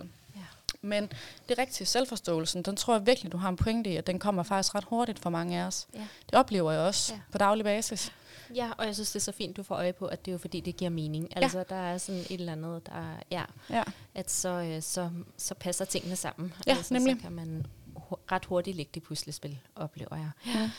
Og, og nu, øh, nu nævnte du også det her med at kigge på årsagerne, og, og det ser jeg også bare rigtig ofte, at når, når en autist er i mistrivsel, så ser vi komorbiditet. Det kan vise sig på forskellige ja. måder. Det kan være angst, det kan være depression, det kan være spiseforstyrrelser, eller øh, skoleværing, eller søvnproblemer, eller andre ting. Og der synes jeg også alt for ofte, at man går ind og ser det som symptomer, vi skal behandle. Altså så skal ja. vi øh, symptombehandle angsten. Eller sådan. Og det der med egentlig at gå helt tilbage til at sige, at vi skal ikke symptombehandle, vi skal finde ud af, hvad årsagen er. det er en autist i mistrivsel. Altså, ja. og, og så er det øh, trivslen, vi skal arbejde med, som ofte er selvforståelse, eller noget med altså stressbelastning, noget med miljøet, noget med sanserne. Energiforvaltning altså, og så videre. Ja, energiforvaltning ja. og sådan. Mm. Vi skal kigge på. Mm. Meget mere end det er, at vi skal eksponere for angst. Mm. Fordi nu skal vi symptombehandle angsten. Ja. Så vi er meget enige, ja. og jeg ved ikke helt, om du forstår os, Laura, eller om du bare sidder og bliver presset over tiden. Nej, det er fordi, at øh, den her mikrofon, mm. jeg tror simpelthen, der er en løs forbindelse inde i min mikrofon. Mm. Så jeg sidder og syger helt vildt over, at øh, om min øh, streg bevæger sig nok op og ned. Så undskyld, hvis jeg kigger nok i øjnene. Og det, altså, ringbrok Det herovre. er det, du mærker. Det er bare det, du mærker. Jeg vidste ikke, om det var uret, du sådan Ja. sad og, Nej, og kiggede kan godt lige på. snakke og lidt med. mere. Det er Ja. Og så vidste jeg ikke, fordi at der er jo noget af det her, som er så indlysende for mig, at, at jeg er bange for at springe en masse mellemregninger over. Mm. Så det er måske også derfor, jeg blev i tvivl om, om det egentlig gav mening, altså om jeg har sprunget for mange mellemregninger over, øhm, Ikke for mig. jeg prøver at forklare det. Nej, det tror jeg ikke. Nej. Det er jo sådan lidt, altså at optage en podcast. Nu snakker jeg bare lige om noget helt andet, undskyld. Mm. Men det er jo, det kræver jo sådan helt sygt hyperfokus. Fordi jeg skal være opmærksom på lyden, der kommer ind i mine ører. Mm. Og jeg skal være opmærksom på, hvor vi kommer hen, om vi kommer om alt det, vi skal omkring. Og så skal jeg også lytte og være nærværende og, mm. og sådan... Øh, og så når, man, når der er alt det her snak om hjernen, så bliver jeg sådan meta på mig selv. Og så sidder jeg i den her... Altså det her er jo en særlig situation, hvor man virkelig gør det der. Mm. Med at have antennerne helt ude, ikke? På mange lag. Okay, der var noget, et fly derude. Åh, oh, det var irriterende for lyden. Nej, der var en, der bankede der. Det var irriterende. Mm. Øh, Nå ja, det der, det, der skal vi lige have en tråd derhen til. Og Mm. øh, det, du sagde der og sådan noget. Ikke? Og så, så derfor så, det, det er bare sådan helt vildt for mig på en eller anden måde. Ikke? Mm. Det er sådan meta Du må med også meta. være så træt bagefter, Så når du spørger, om du er lavet for hurtigt, ja, jeg har, har ikke båndbredde til at svare. det skal hjem svare helt ærligt, og det skal man jo. Så, så tror jeg da nok, at Ja. øh, det, jeg tror, det er godt nok. Ja, Det ja, ja. Jeg tror, jeg bliver lidt nørdet omkring det her med symptomer og, og årsag, og det er det, jeg sådan bare vil være mm. sikker på, at det giver mening. Øh, fordi Det giver at, mening. Altså, Og jeg- da du sagde er jo det- sådan lidt ildebranden, eller sådan og det er jo fint nok, at vi prøver at, at slukke Ja. flammerne, men hvis vi ikke finder årsagen til, at der er en elektrisk forbindelse her, der er dårlig, som bliver med at starte en ildebrand, så vil den jo bare opstå nye Ja. steder Ja. i det her hus. Ikke? Men Det er jo lige præcis det, og det er jo også ja. derfor, man så tit ser, at man overser autisme hos mange af de her ja, autister, der kommer ind med angst, depression ja. og så videre. Og, Og så, måske en skjult profil. og en skjult profil lige Ja. nøjagtigt. Ja, Men, så, og hvad så, hvis man nu, øh, øh, en specialskole siger, nu har vi prøvet miljøterapi i tre år. Der er ikke noget, der virker. Lad os prøve med angstmedicin. Hvad siger I så? det er det, jeg også tænker på, samtidig med at jeg tænker på alt det andet, når du siger det der. Ja, ja. Det det, altså fordi det er jo et stærkt argument. Det du siger, det hører jeg som et argument imod nej. Mm. Vi skal insistere på at skabe en hverdag, hvor det her menneske trives. Men jeg hører også om mennesker, hvor angstmedicin hjælper helt vildt. Øhm, jeg synes, at øh, autisme og... Jeg, jeg er overhovedet ikke imod medicin. Altså, og jeg, jeg tænker, at det, der virker, det skal man gøre. Så der er jeg sådan ret meget pragmatiker i forhold til, hvad der virker. Øhm, min erfaring er bare, at øh, autisme er jo en, altså en neurodiversitet. Og det vil sige, at øh, det er jo neurologisk, hvordan hjernen udvikler sig, og det meste psykiatriske medicin, det er jo medicin, der går ind og påvirker hjerneprocesser. Øhm, og på den måde, så synes jeg også, det giver mening, at jeg både klinisk har erfaret, at der er mange, der reagerer anderledes på medicinen, eller mm. reagerer i højere grad. Og det er der også forskning, der er begyndt at understøtte, mm. at medicinen for autister virker anderledes. Så, så jeg tænker, angstmedicin bredt set, jamen det kommer an på, hvem, hvem man hører om. Altså, hvem er repræsenteret af dem, det hjælper. Øh, der er min erfaring bare, at vi skal være mere opmærksomme, når der er en, en, øh, en neurodiversitet til stede, altså når der er en underliggende autisme. Øh, og, øh, og i hvert fald også være opmærksom på, at man er meget mere følsom over for medicinen. Så, øh, så for, for mange vil det være meget små doser, altså man skal tænke i. Ja, det skulle lige at sige det der med følsomheden, og det er også noget, jeg oplever med mange af dem, jeg taler med, og jeg taler også af personlig erfaring. De kunne jo ikke finde ud af, hvorfor der ikke var noget medicin, der virkede på mig. Jeg fik jo alle bivirkningerne og ingen virkning. Øhm, og sådan var det jo, at jeg blev kastet rundt mellem det ene præparat og det andet, øhm, da jeg, altså før jeg fik min autisme-diagnose. Øhm, det, det var så først, da jeg kom ind til den der virkelig dygtige psykiater, som så fandt ud af, fordi jeg var jo så belastet, øh, havde angst og øh, depressive symptomer, og han var sådan lidt, vi skal have grebet dig, inden det her det går galt. Men var jeg det, ved var bare... det for tre år siden, Ja, eller ti år? ja, det var for tre år siden. Ja, Så sagde han, vi er nødt til at gøre et eller andet her for at hjælpe dig. Øhm, så det vi gør nu, det er, at vi starter derop. Altså, jamen, det er jo sådan, vi snakker jo. Jeg starter på så lav en dosis, at det er en tiende del af, hvad der er startdosis. Mm.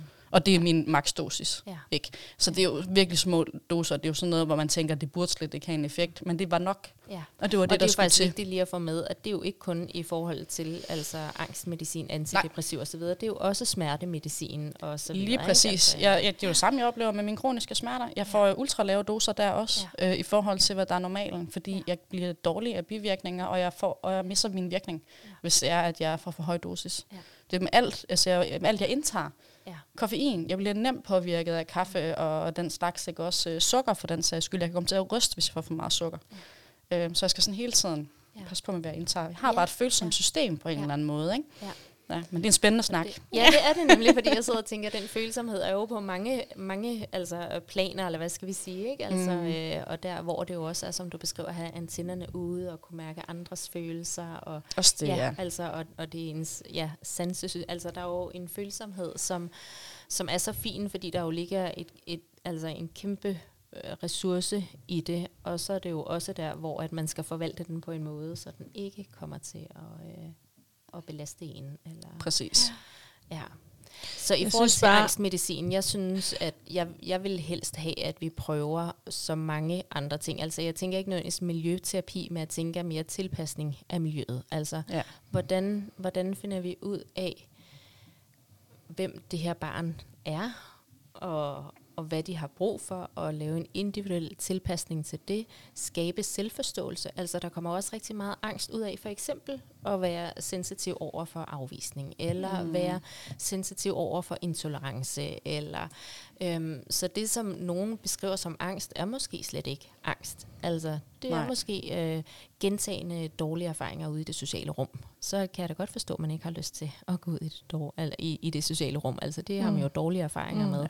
Eller det er ved måske ikke. altså utrygheden ved, øh, ja, hvad der kommer til at ske. Altså det, det ligner et angstsymptom, men måske er det noget andet. Og så er det jo Ofte er Så det jo det bare ikke frygt, ikke? Mads. Altså, Ja. det er jo det, jeg det er tit helt oplever. reel Det frygt, er helt altså, reelt og det frygt. synes jeg, at ja. man skal skille rigtig meget imellem. Ikke? Ja. Angst er, ligger der sådan noget altså mere øhm, øh, ulogisk eller øh, irrelevant i, eller sådan, altså det er Irrationelt. irrationelt, mener tak, du. det var det, jeg mente, tak. Øh, hvorimod, at frygten er jo rationel, altså der er en grund til, at man er bange for sociale sammenhæng. Det er Lige fordi, præcis, man ja. Afvist, man oplever nederlag. Man Man bliver, måske man blevet mobbet hånligt- altså, ja. som barn. Det kan også Ja, være nok jo ikke også og- til, at man bliver bange for Ja. andre menneskemængder, når man bliver ældre. Ja. Altså, Ja. Ja. Men, men altså, øhm, det er jo meget håbefuldt. Det, jeg, jeg, jeg- har det altid sådan, jeg er altid fuld af håb, når mig jeg har lavet en podcast. Mm. Pernille, det skal du vide. Det er, da, Det det, dejligt det, at høre. faktisk ikke, Laura. Nå, vidste du ikke det? Ej, jeg var sådan, det, bliver, det skal nok gå. Og, sådan, Ja. det, Men det skal det og, også. sådan, Altså. og du ved, og det er jo både fordi, at jeg, altså, det er noget med at få et sprog og en forståelse, men, men det er også noget med, at det, det er meget få steder, man, altså det er meget få professionelle, jeg har mødt, som er så optaget af øh, at skabe, altså at værdighed og, og ressourcer i det autistiske menneske kommer først på en eller anden måde. det er jeg ja. så glad for, at du kan se. Ja, ej, nu bliver der fandme græde igen, altså det er helt forfærdeligt med os. Det er også heller noget ild herinde, altså jeg tror, det påvirker lidt hormonerne her. Den lange køretid Ja, ja, til nej. Jylland eller noget. Nå. Men, men øh, så jeg bliver meget fuld af håb, men, øh, men altså, og så, og så kan jeg ikke lade være at tænke, når I siger det her, at, at sådan, medicin er måske også sådan lidt afmagtens.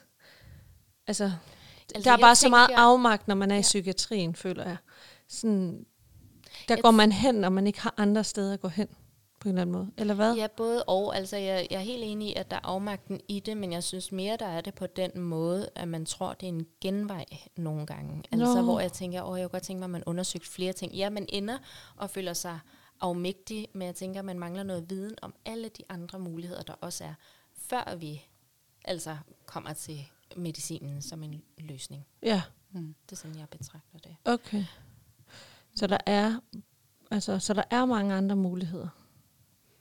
Ja, Og det jeg, noget, skal have det, jeg skal have det skåret ud af pap her. Så hvis vi Ja, lige kan... der er Ja, vi har for eksempel et redskab, hvor at vi går ind altså sådan helt øh, øh, systematisk og, og gennemgår en situation og også øh, undersøger, hvilke muligheder der er i den situation. Og vi starter altid med øh, altså et meget afmægtigt sted, et meget desperat sted, hvor man tænker, at vi har prøvet alt, intet virker. Hvad skal vi gøre?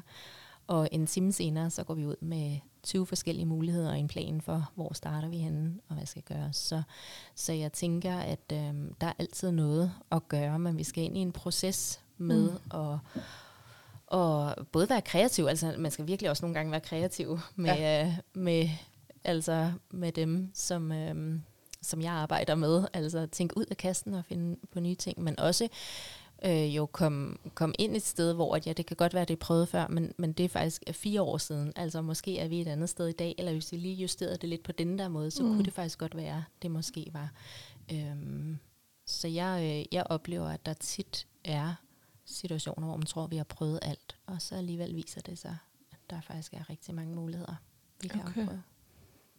Og så skal man så bare også have et miljø, der støtter op. Ikke? Altså andre skal være med på det. Ja. Om det så er skolen, ja. eller sagsbehandleren, eller, eller hvem det er. Mm. Men øh, vi skal have opbakning fra miljøet. Ja. Jamen, jeg er helt enig. Altså, det er jo det samme, jeg også oplever. Det er ikke noget, hvis vi kun justerer et sted. Og det er jo det, der ser så ofte. Det er, jeg, jeg ved jo så mange forældre øh, på daglig basis, og de er jo, de her forældre, de er jo knaldhamrende dygtige. Og de, er, de ved så meget, og de kender deres børn så godt, og de kæmper en brav kamp for at få alting til at lykkes. Men det nytter bare ikke noget, hvis hver evig eneste gang, de så skubber dem ud, så er det et eller andet skoletilbud, hvor der ikke bliver tilpasset, eller det er en institution, der ikke ser øh, det, som forældrene ser. Barnet kommer hjem, maskerer måske, fordi det begynder børn at gøre i en tidlig alder, så bryder de sammen, når de kommer hjem. Forældrene får skylden osv., øh, fordi at det er derhjemme, de reagerer. Så det er så vigtigt, at man har opbakningen hele vejen rundt, for ellers så får du aldrig et barn 100% i trivsel. Nej. Oh. Ja. Så der er, der er mange steder, vi skal, vi skal arbejde. ja. og det er jo der, jeg synes, det er så fantastisk. For eksempel med en podcast, der ligger frit tilgængelig. Mit håb er jo virkelig, at vi kan ja, få, øh, få spredt noget viden ud, og mm. på den måde hjælpe til noget større forståelse. Um, jeg hører jo tit, synes jeg, i miljøet, hvis, mm. hvis vi lige kommer til at gå ned ad den sidevej, ja, ja. at... Uh, Altså, at det, sådan, det har vi ikke ressourcer til, eller det har vi ikke tid til. Eller sådan. Ofte oplever jeg faktisk, at det er rigtigt. Selvfølgelig er der også, kan der sagtens være et ressourcespørgsmål, men jeg oplever også, at der kan være et, et spørgsmål om manglende viden. Mm. Fordi rigtig mange af de ting, der egentlig skal gøres, er ikke ressourcekrævende. Altså, Nej. Øh, det er jo for eksempel at give lov til ikke at have øjenkontakt Ja. Eller det er, at man godt må tage sin yndlingsbamse med ind i klassen og sidde med den, selvom ingen andre i klassen må det. Men mm. altså, mm. autisten må gerne. Eller det er, at uh, man får lov til at blive siddende på den samme plads hele skoleåret, og ikke skal mm. skifte rundt undervejs. Altså, det, er, det er nogle små eksempler, men det er jo de der bitte små justeringer, vi nogle gange skal gøre, som jo faktisk ikke er ressourcekrævende. Det handler bare om, at vi lige tager et, et par andre briller på og, mm. øh, og ser det. At det handler ikke om et barn, der altså er stedigt, eller som mangler opdragelse, eller øh, Azart. rammer, eller sart. Kredsen. Eller, ja, ja krævende, alt det, ja. ja. ja Spørgsmålet er også, hvad målene er, ikke? Altså, ja. nogle gange. Ja. ja. Altså, altså, er målet at lære at læse og skrive? Er målet, er det vigtigt, at man spiser, når man er i skole? Undskyld mig, men er det virkelig vigtigt? Og i sidste ende, hvad er så målet? Er det målet, at man kommer ud med altså afgangsprøver, afgangseksamener? Ja. Eller er det målet, at man får en ven? Ja. Eller kommer i trivsel? Eller ja, trivsel. Man, jeg skulle lige til at sige det. Det er ja. jo altid det, jeg siger altid. Men hvad er målet trivsel? må og skal altid være trivsel. Men, men hvad er trivsel? Det er jo fordi det, det, ja, det er det. her komorbiditet. Ikke? Altså, at jo mere maskering der er, jo større mistrivsel er der, jo mere angst, depression. Altså, mm. så, så for mig er trivsel at man jo lige netop kommer dertil, hvor man er autist, der kan sige øh, nej tak til det der, men ja tak til det. Altså, at mm. man, øh, at Føler man, du, du er der? Ja, mig? Ja. Ja, altså der kan godt blive udfordret på det nogle gange, men det er jo fordi, der, livet er jo foranderligt. Mm. Så der kan altid komme noget udefra, der kan vælte mig. Og det sker jo nogle gange, at jeg har mine perioder, hvor jeg kæmper lidt mere end andre. Og sådan vil jeg have det. Altså jeg plejer altid at sige, at livet som autist er en rusjebanetur. Fordi vi, jeg er så let på virkelig. Og mit system er sådan indrettet, at når jeg bliver glad, så bliver jeg ikke bare glad. Jeg bliver statisk Når jeg bliver ked af det, bliver jeg ikke ked af det. Jeg går i stykker. Øhm, så, så på den måde, så skal der ikke så meget til heller samtidig, og så få mig ud i de yderpunkter. Så jeg svinger på den her rusjebanetur med de vildeste loops indimellem. Og nogle gange, så handler det om, at jeg er heldig lige at få lov til at holde stille, at vognen lige går i stå op på toppen, og jeg lige kan få lov til at nyde vindsuset inden det går løs igen. Og det, det, det, er jo, det er jo det. Du kan ikke påvirke alt her i livet. Så jeg, min, min fornemmeste opgave er bare at få det bedste ud af den der køretur. Øh, den der rutsjebanetur. Ja, og plus at du jo kender den nu. Altså jeg, Jeg tænker, kender det er den, også hårdere at være i de her loops, hvis man ikke forstår, hvad det er, og, og det er de andre ikke, og hvorfor kan jeg ikke? Eller, Ja, nu ved jeg, hvorfor loopet Ja, ja, kommer. og Jeg ved, hvordan du- det føles. Ja, ja. og du ved også, at du kommer op på toppen igen. Altså, nøjagtigt. på et eller andet tidspunkt. Og det gør ikke, at det altid er nemmere at være dernede. Det kan stadig Nej. gøre ondt at være svært og sådan, men alligevel er der jo et andet altså håb i det, eller en anden forståelse. Lige præcis, og jeg oplever, at jeg kommer hurtigere tilbage igen. Det er det, jeg sådan også måler trivsel på. Det er, fordi de her udsving, de vil være der hele tiden. Fordi livet er foranderligt, og fordi øh, en af vores udfordringer, og mange af os, er det her med uforudsigelighed. Og livet er bare alt andet end forudsigeligt. Du kan ikke vide, om der lige pludselig er et nært familiemedlem, der går bort i morgen. Du kan ikke vide, om du møder ind til en øh, vikar øh, den kommende periode. Du kan ikke vide om... Altså, der vil hele Men tiden være noget. Ukraine, altså der bliver også det der corona. og så lige, Prøv, eller wow, corona, altså. eller, Ja. ja. Der vil hele tiden være noget, der Ja. ja. kan... Øhm, Og som din mand meget fint sagde, bare det der er et andet menneske til stede i rummet, Ja. ja. så er der allerede uforudsigelighed der. Ikke? Ja, Man lige ved ikke, hvornår det andet menneske lige pludselig taler, eller vil noget, eller Nej, signalerer nemlig. noget. Mm. Øh, og det er svært at være i en, i en mm. verden uden andre mennesker. det er lige nøjagtigt det. Så jeg måler det på min udsving, hvorvidt jeg trives. Er der mange af dem? Mm-hmm. Hvor mange nedsmeltninger får jeg? Hvor nemt kommer jeg tilbage igen? For de vil altid være der. Spørgsmålet er bare, hvor mange de er, hvor intense de er.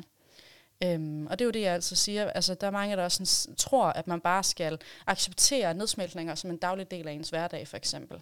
No. Det er jo et øh, massivt udtryk for, at man ikke har det godt, hvis man har nedsmeltninger på daglig basis. Øhm, og der har jeg jo været, hvor jeg havde nedsmeltninger på daglig basis. Der havde jeg det altså ikke godt. Altså nu der det er også det, det, der ledte til et burnout. Ja, selvfølgelig ikke? var det da Altså, det, og det bliver man jo også voldsomt udtrættet af, at, ja. at skulle kæmpe med et nervesystem, der er så meget på overarbejde hele tiden. Ja. Og det er jo også følsomheden. Hvor følsom er du? Altså, hvor let bliver du trækket af ting? Altså, jeg rummer jo meget mere, end nu, nu hvor jeg har det godt. Jeg kan jo sagtens, altså, jeg har jo lige været en længere ud, udflugt, hvor jeg for det første øh, endte med, at DSB, de havde lavet, noget, lavet om i nogle togtider, og da jeg kom frem, så kunne mit lift lige pludselig ikke hente mig på banegården, så jeg var nødt til at finde på noget andet, og så videre. Alle de her ting her, hvis jeg ikke havde haft det godt, så havde jeg ikke rummet det. Mm-hmm. Men fordi jeg er i trivsel, så kan jeg godt rumme, at der sker sådan nogle ting her. Og så løser jeg det i stedet for. Så det er sådan nogle ting. Det handler om... Ja. Så er hvor, faktisk- hvor mange ture, altså hvor ofte er det så nu? Fordi du, du siger Ja. faktisk med ro i stemmen sådan, altså jeg kan se, jeg kan Ja. se, jeg stoler på, hvad du siger, eller sådan, Ja, ja, du er et menneske, der har det med, godt. med en nedsmeltning, Nej, nej, nej, Det nej, nej, slet ikke. Nej, og nej, nej. også bare lige for nej, at de her at- udsving, det, det kan jo bare være, åh, oh, det her det er svært at være i. Øh, måske bliver jeg lidt ked af det, måske bliver Mm. jeg lidt øh, frustreret, eller irriteret, eller et eller andet. Øh, og jeg, jeg kan sådan mærke det fysisk i mit system, når jeg bliver påvirket. Mm. Øhm, men nedsmeltninger, det skal måske engang være den tredje måned nu, eller sådan noget, ikke også? Øh, så det er jo sjældent. Nogle gange så tænker jeg, åh, nu har jeg godt nok været ramt af meget uforudsigelighed. Jeg sidder bare troligt og venter på den der nedsmeltning, dap, badap, Ja. badap, badap, badap, og der sker bare ikke noget. Fordi at jeg har det så godt, at der skal bare meget mere til at trække det. Så det overrasker mig også nogle gange. Ja. Ja. jeg tror også hjemme hos os, at det en gang hver halve år eller sådan noget. Ja, altså lige det Der med, præcis. der kan godt gå rigtig lang tid Det kan der imellem faktisk. at komme.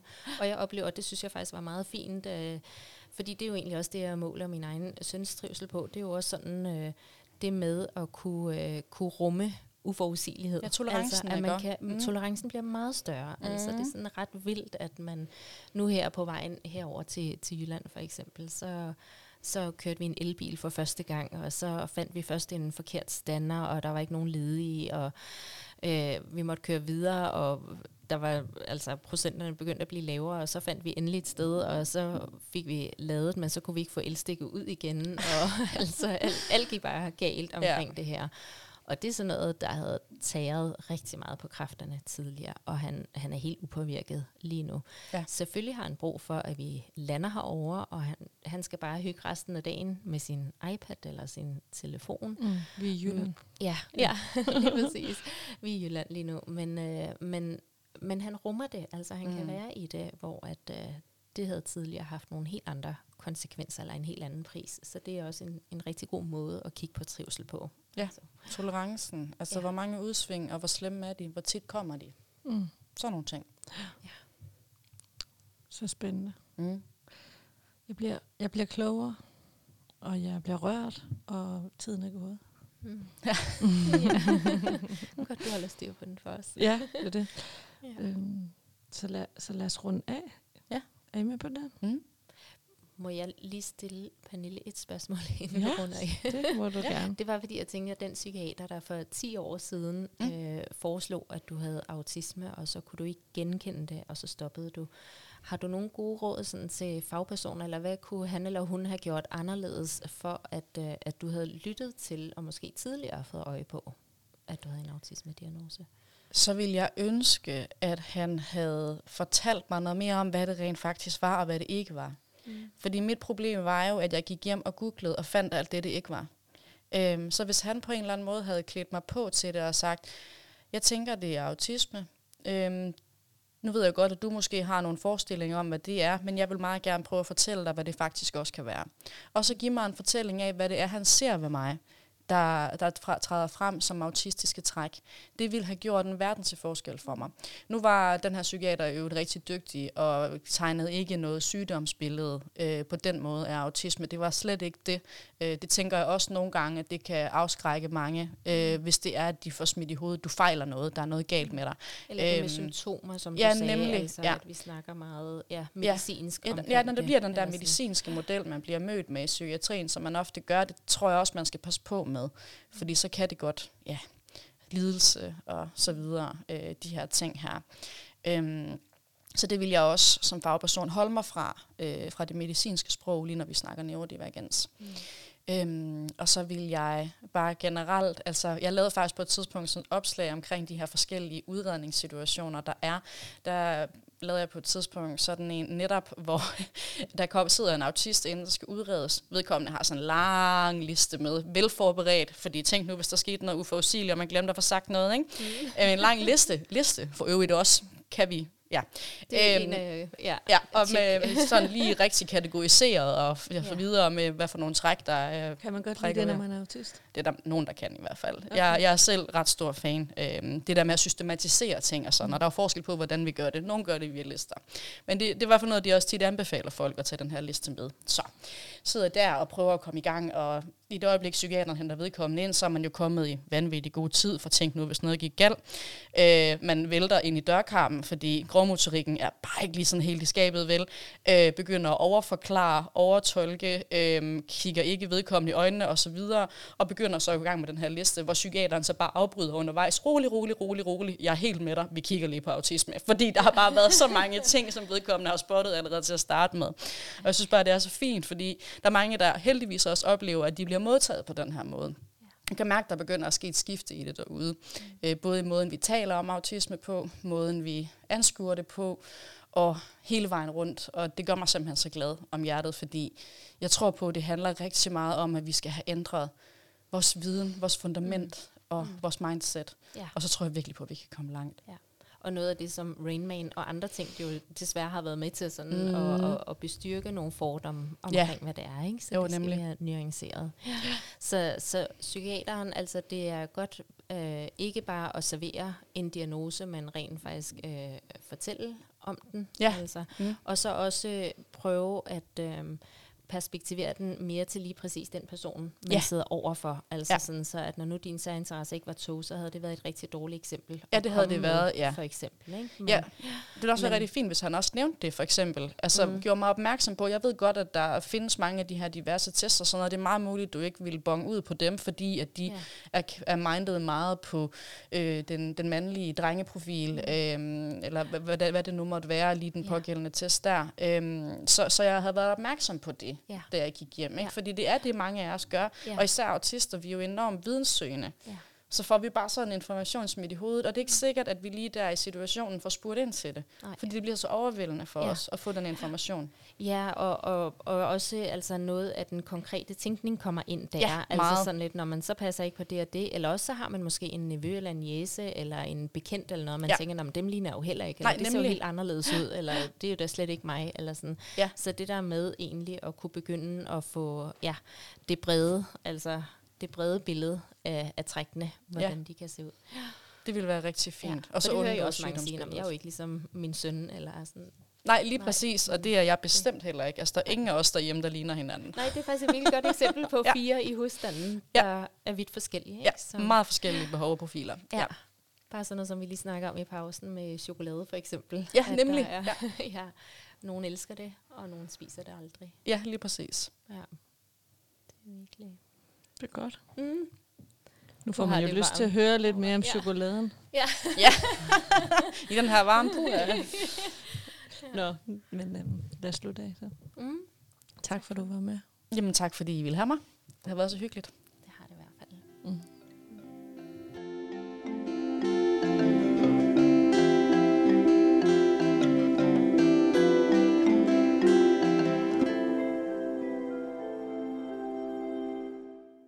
Har lyttet til podcasten Autisme på hjernen. Podcasten er produceret af Molis. Du kan læse mere om Molis og finde en masse gratis ressourcer og viden på hjemmesiden molis.dk.